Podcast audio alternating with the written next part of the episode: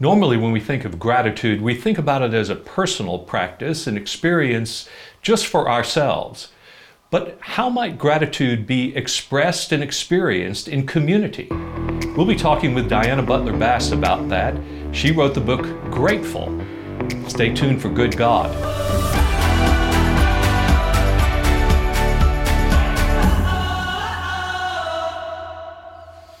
Welcome to Good God, conversations that matter about faith and public life. I'm George Mason, your host, and I'd like to welcome back to the program Dr. Diana Butler Bass. Hi Diana, there. glad to have you again. Uh, we got to talking in our first episode with you about your new book that is called Grateful the transformative power of giving thanks. And mostly in that episode, we talked about gratitude in a more personal way. Mm-hmm. Uh, and yet, much of the direction that you're taking this book and challenging us all to think about is the social and political aspect of how uh, gratitude needs to be reconfigured, rethought about uh, in order for us to have a healthier society, not just to be healthy as individuals. And, and so part of your contention uh, is that we, we've been operating off of a latent hierarchical system about gratitude that needs to be shifted to a different model. Tell us about those two models that you that you're talking about. Um, the the journey from writing a personal book about gratitude to writing one that included the public mm-hmm. was was fascinating mm-hmm. actually because you know I read a lot of other books about gratitude mm-hmm. and there are some really good ones out there and the best ones all say that gratitude has a communal component. Mm-hmm. That it really is a, a practice that will take you out of social isolation. Yes. But then that's where they leave it. Uh-huh. That's it. It's just like, okay, do this and you're going to find yourself more communally connected. Mm-hmm. And I just got really interested in that. I thought, well, what would that look like? And what if we had a public practice of gratitude? Where does it where does gratitude show up communally? Right. And uh, this this might be a little controversial, but I was writing this book during um, mostly during early 2017. Mm-hmm. So it was the first few months of Donald Trump being president, and you know, so much contention and mm-hmm. division, mm-hmm. and uh, and you know, I, w- I was not a supporter of President Trump, and I was feeling the pressure, you mm-hmm. know, of that politically. So, so there was a lot of stuff swirling around me, you know, I was writing this. And I started noticing, as I was thinking about communal gratitude, that the president uh, talked about gratitude quite a bit. Mm-hmm. And when he talked about it, it was usually a, a demand for thanks mm-hmm, mm-hmm. Uh, from the American people or from some specific group from Canada for there was for, a, yeah. a, set of tweets demanding yes. gratitude from Canada about right. the Keystone Pipeline, or, then calling the mayor of San Juan, Puerto Rico, an ingrate right. for not thanking him or, a, or asking. It wasn't really an ask; it was kind of a demand.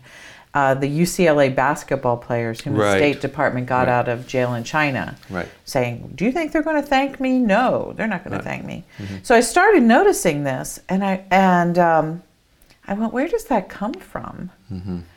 And that led me into some really interesting historical um, exploration of how um, hierarchically structured political systems, uh, whether it was medieval Europe or ancient Rome or 19th century American South, um, often deploy gratitude as a mechanism to elicit loyalty.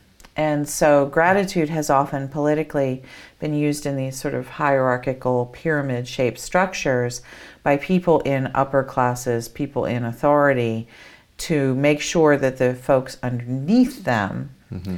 uh, say thank you. Mm-hmm. And as part of that gratitude directed up to the people on the top, um, are loyal. Yes.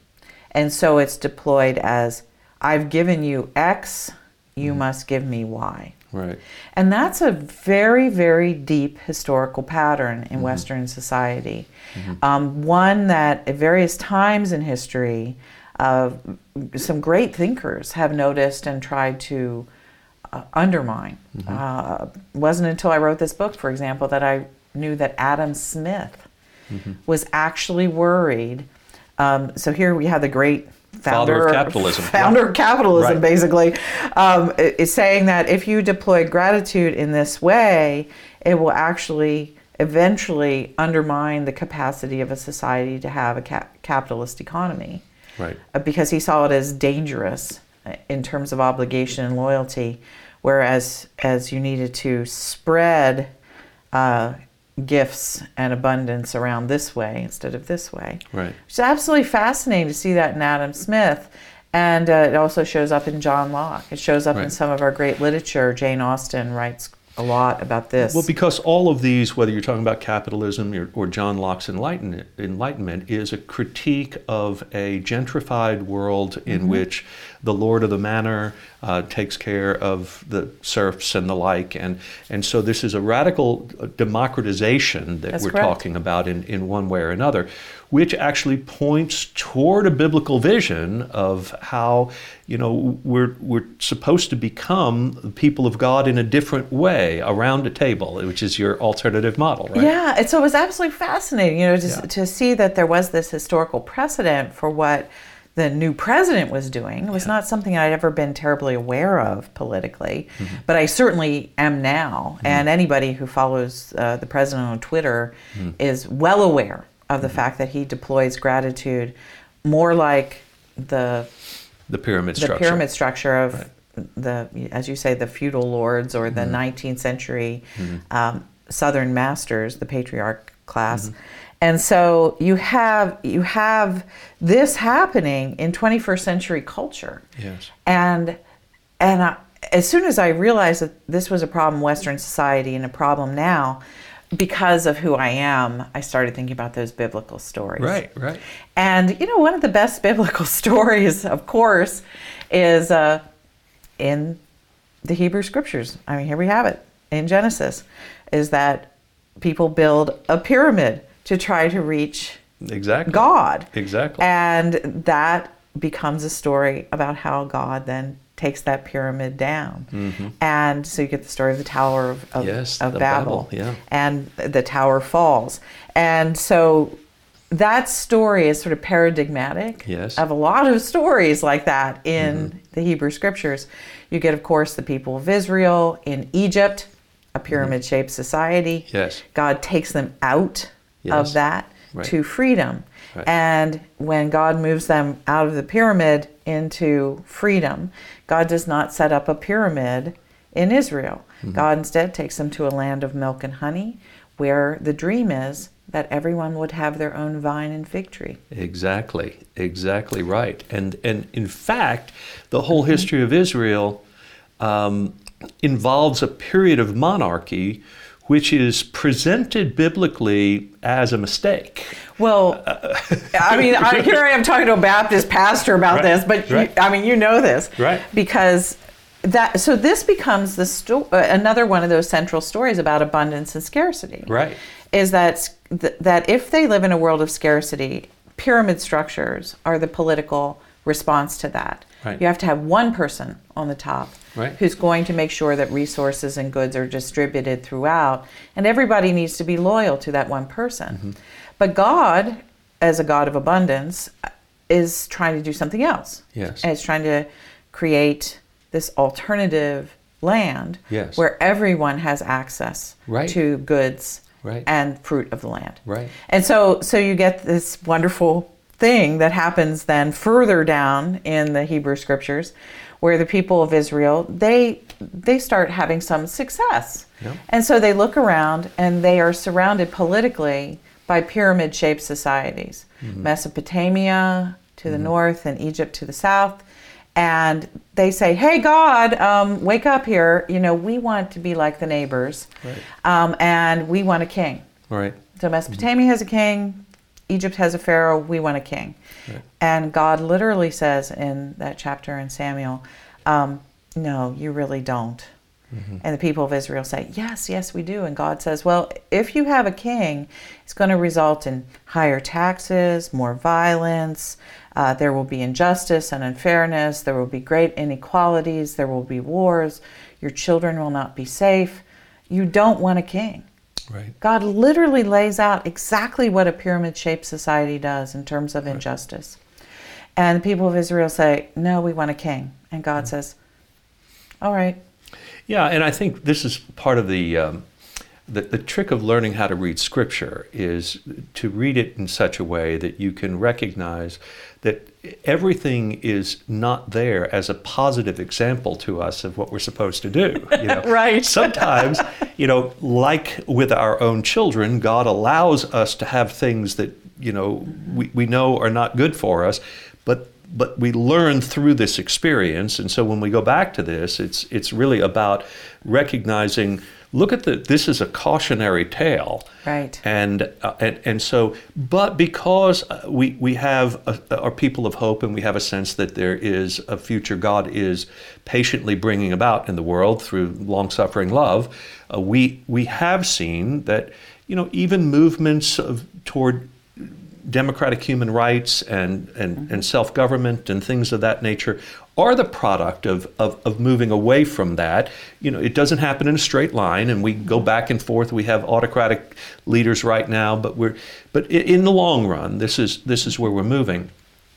So it, You it- do worry about theocracies of all sorts are Yeah. always this. exactly they're always that. They're they? always absolutely. this. Yeah. And and the fascinating thing, of course, is throughout um, the Hebrew Scriptures, the the Christian, I think, political vision is away from this Yeah. because that's what Caesar was, and I think in Islam as well, which is a very decentralized kind in, of. in most sects of Islam, it- that's right. Is is That's right. mostly about this. Is about Right. the people. right. Um, and so you you have this this ideal. If you are going to have a theocracy, it shouldn't be a pyramid. It should actually be the fullness of the people Yes. living together in prayer, in humility, in gratitude, um, and sharing the goods of the whole of the earth. So that's what the theocratic vision of Scripture really is. But because of human, I think human corruption and power and how we view um, ourselves wrongly so often, we think that theocracy, theocracies should be like that. Yes. And so we have created through time, mostly in Western civilization, over and over and over again this kind of structure. And then religion, you know, takes the, a big hit um, when these kinds of structures start failing because people say, "Oh, well, the king was divinely appointed," or the or the the slaveholders God that used the Bible to justify what they were doing in the South. And so when these structures prove themselves to be unjust and prove themselves to be wrong, which they always are. Right. Not a single one survives in the Bible, No. and not a single one ever has a good reputation any time in history. They always come out on the losing side of history. Um, when religion is complicit with that vision, religion fails too. Yes.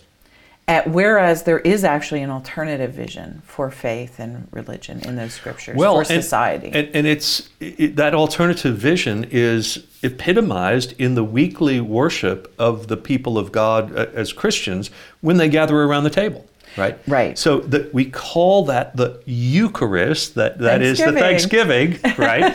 and all the people are invited to that table, or should be. Uh, you know, our churches. That's a whole other thing, right? As to whether you're welcome at the table of the Lord, as if it's our table. It's really the Lord's table. Uh, but um, but when we come back from the break, I want us to pursue that a little more, because if we want to have hope for our wider political society, uh, it seems that our religious institutions, uh, the, let, we can talk specifically about the church uh, in this case, are supposed to model for the rest of society what is possible as this small society, as this small community. And, and what's the trajectory of, the, of that as a community of gratitude that could translate into a politics of gratitude? Uh, we'll come back from the break and, and pursue that together. Great. Okay. Our Friends Place is a transformative agency. It creates better worlds for young women with all kinds of experiences neglect, abuse, poverty, and homelessness. It's a great place and it's a place where if you want a second chance to be anything that you want in life, you can accomplish it at OFP. Please visit ourfriendsplace.org. We're back with Diana Butler Bass. And Diana, we, we were talking about the table, specifically in the Christian church, the Lord's table, the communion table, as being a model uh, that is an alternative to the hierarchical model. Uh, because it's ever celebrating the abundance of God's provision. That's a, a Christian symbol. It's not the only religious uh, I- image of that because other religions as well have similar concepts. Mm-hmm. Uh, talk about some other uh, images from religions of the world that that also share that notion of the table. I think that is really important to do mm-hmm. these days, especially in the United States, in a society that is becoming ever more deeply religiously pluralistic. Um, so, as a Christian, I think about the Christian stories a lot. Mm-hmm. Uh, but then they immediately call me into thinking about the how that same concept echoes through other world religions. Right. And so, in Judaism, of course, the you have Shabbat, mm-hmm. and so every week, every week, the family gathers around a table mm-hmm. that celebrates God's abundance mm-hmm. and says thank you. And then in Islam, I I've never been, and I really I hope that I go sometime. Is during Ramadan. Mm-hmm. Every evening, mm-hmm. you fast, mm-hmm. and then there is the celebration right. of provision. The iftar meal. That's right. Yeah, yeah and yeah. then you get to the end of it, and there's a huge feast, feast of abundance. Of yeah, that's right. And so they have that concept as well. And outside of monotheistic Western kinds of religions, uh, you have the the Sikh community mm-hmm. Has these amazing meals right. that they offer to the whole community mm-hmm. and that they are really meals of abundance celebration and gratitude mm-hmm. that are mm-hmm. opened up to the whole mm-hmm. to the whole world and uh, hinduism as well mm-hmm. you bring food food and to, flowers and yes yeah. all of that yeah, yeah the, right. the, food and the fruit of the earth to the mm. temple right. and those are offered to the gods but then those things are those offerings to the gods are turned Shared into a meal the people right yeah right. and so in all of these different traditions that are very much now part of the american landscape there's that same insight yes is that that we live in an abundant world that the universe has enough for all that god or the gods provide yes. all that we need, and that our response to those gifts is sharing and gratitude. And so when you get to that point, you say, oh my gosh, is that every single world religion has the idea of a shared table. And meanwhile, we, we're having sort of this huge fight right now with whether or not pyramid shaped economic and political right. structures right. should be ruling over us. Right. And this is this is our politics at this moment. Right. Is that our deepest longings, especially for anyone who is in any of these faith traditions, mm-hmm. is for this table of abundance. And meanwhile, our politics is moving into directions of inequality and mm-hmm. the elevation of a few over the many, right. the increasing shift of resources from all of us to the top of the pyramid mm-hmm. and really authoritarian um, kinds of political directives. And so we think that there's a divide. It's not a divide between Republicans and Democrats. Mm-hmm. This is a divide between the deepest longings of the human heart for community right. and right. for, not in a sense, getting what we deserve, but for living well into the world as the universe as God intends versus this system of corruption that is taking the heart away from all of us. Yes.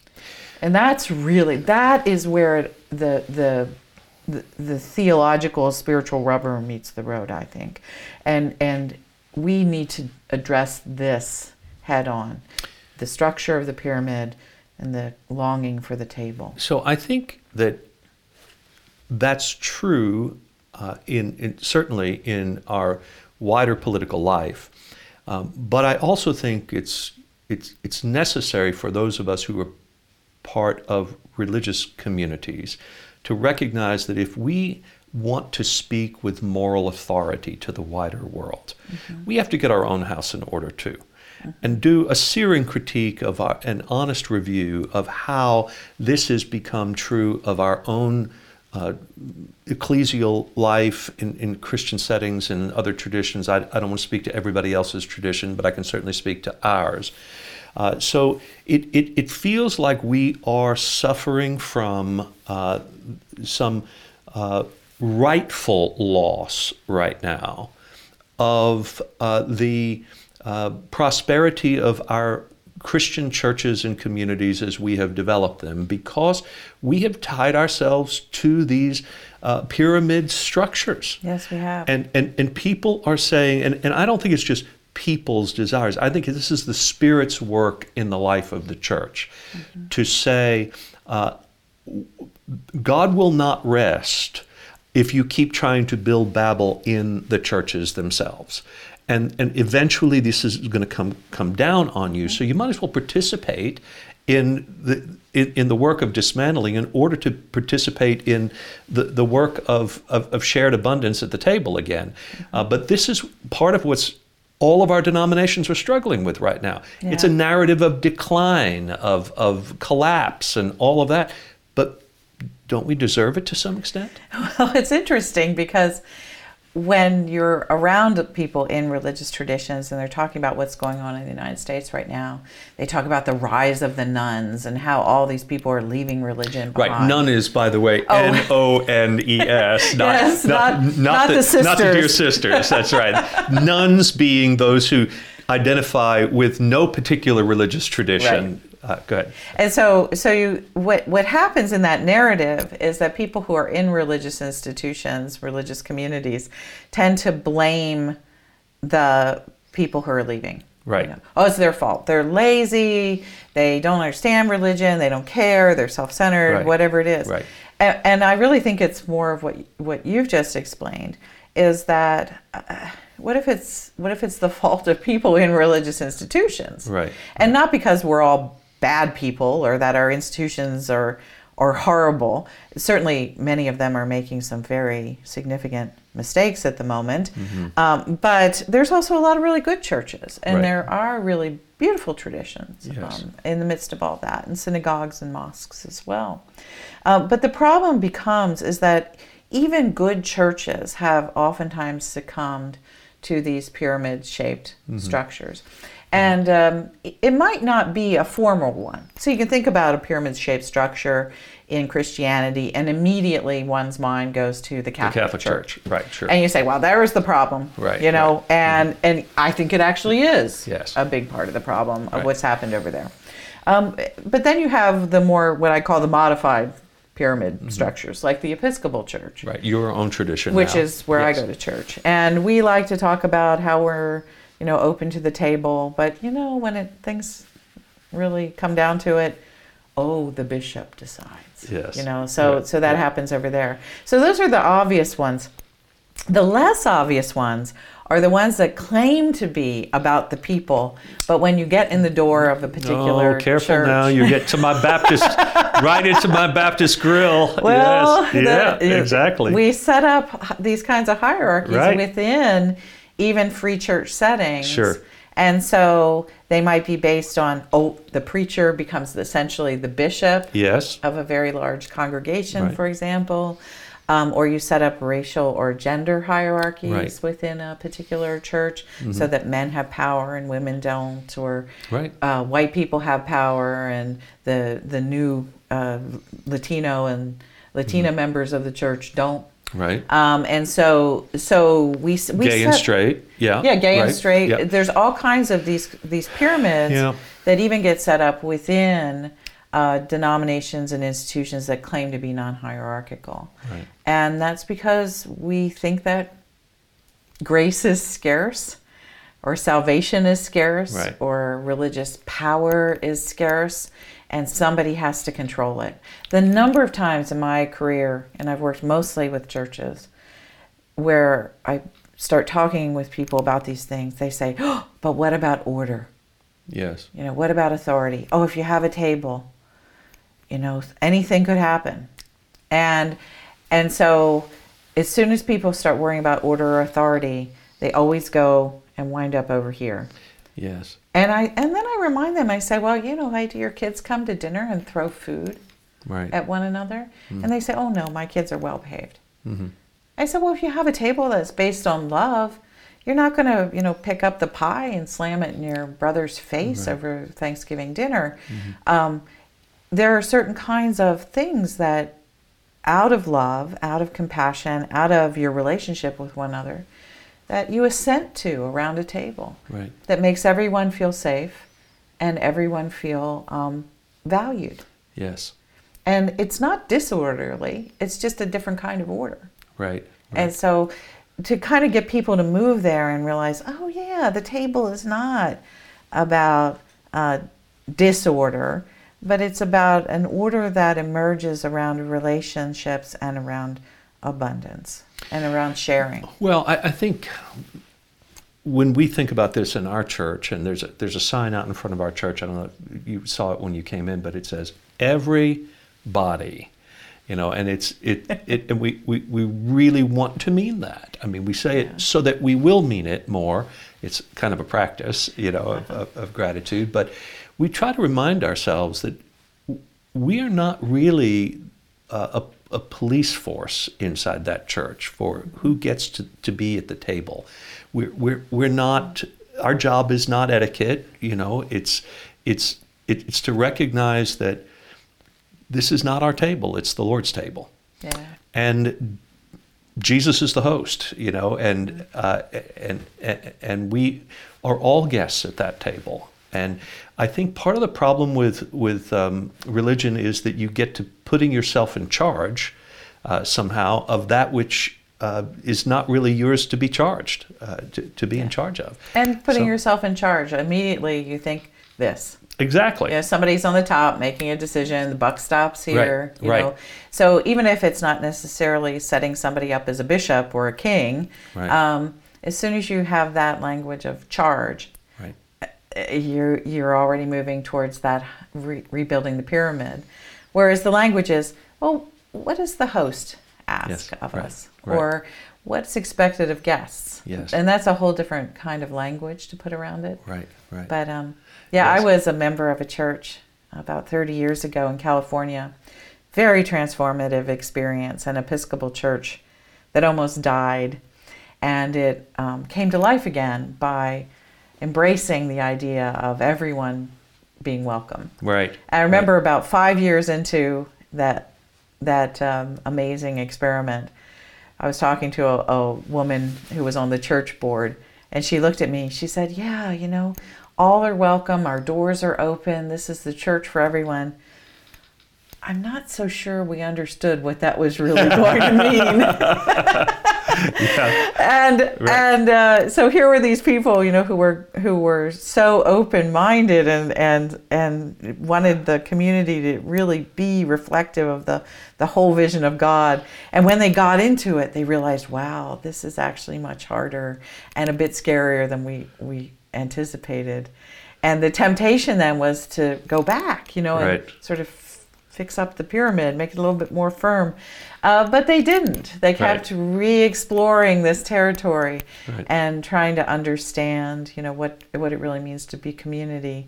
And they're 30 years into that experiment, and they've really learned a lot along the way. Well, Still an incredible, vital church. Wh- whether this book or any of the others you've written, there i- there are some consistent themes about uh, about calling on people of faith to live in faith. That is, to to risk, uh, not to play it safe, uh, to to um, to- be on a journey of adventure, to explore, uh, and and to trust that uh, that when you do that, uh, you'll experience more good things and joy there by by walking into to that way of, of living than by conserving and holding and protecting and, and trying to play a, a game uh, of a few against the many. Over and over again, I hear those themes coming through, and we're indebted to you for not only being a describer as a historian, but but but also a prescriber by pointing to seeds of hope and directions for us. Thank you for your work. Well, thank you. It's been a joy. Uh, You know, this is my 10th book. And um, I don't think I could have described the trajectory of it any better than you just did. And probably one of the things that makes me happiest in the last uh, couple years is that I started asking a question about what makes a good church, and I've wound up uh, with all kinds of amazing readers who are who are Jews and Muslims and Buddhists and and secular people who are asking questions about what does spiritual community look like Yeah. in a post-religious age. Uh-huh. So that's been amazing. And the the emerging question for me is not what makes a good church, but what makes for a really good world. Wonderful. And I think that gratitude has everything to do with that. For God so loved the world. Yes, indeed. It was it was God's concern centrally uh, Exactly. with Christians, and we we forget that. Wonderful. Well, thank you for being with us, Diane, God bless you in your work. Thanks so much, George. Okay. Good God is created by Dr. George Mason, produced and directed by Jim White. Guest coordination and social media by Upward Strategy Group. Good God Conversations with George Mason is the podcast devoted to bringing you ideas about God and faith and the common good. All material copyright 2019 by Faith Commons. The Gaston Christian Center is a forward minded ministry providing space and services to nonprofit organizations and churches in Dallas. The ministries housed there include health services for low income people, international relief, children's programs, and nine unique ethnic and refugee churches. To support their work, visit GastonChristianCenter.org.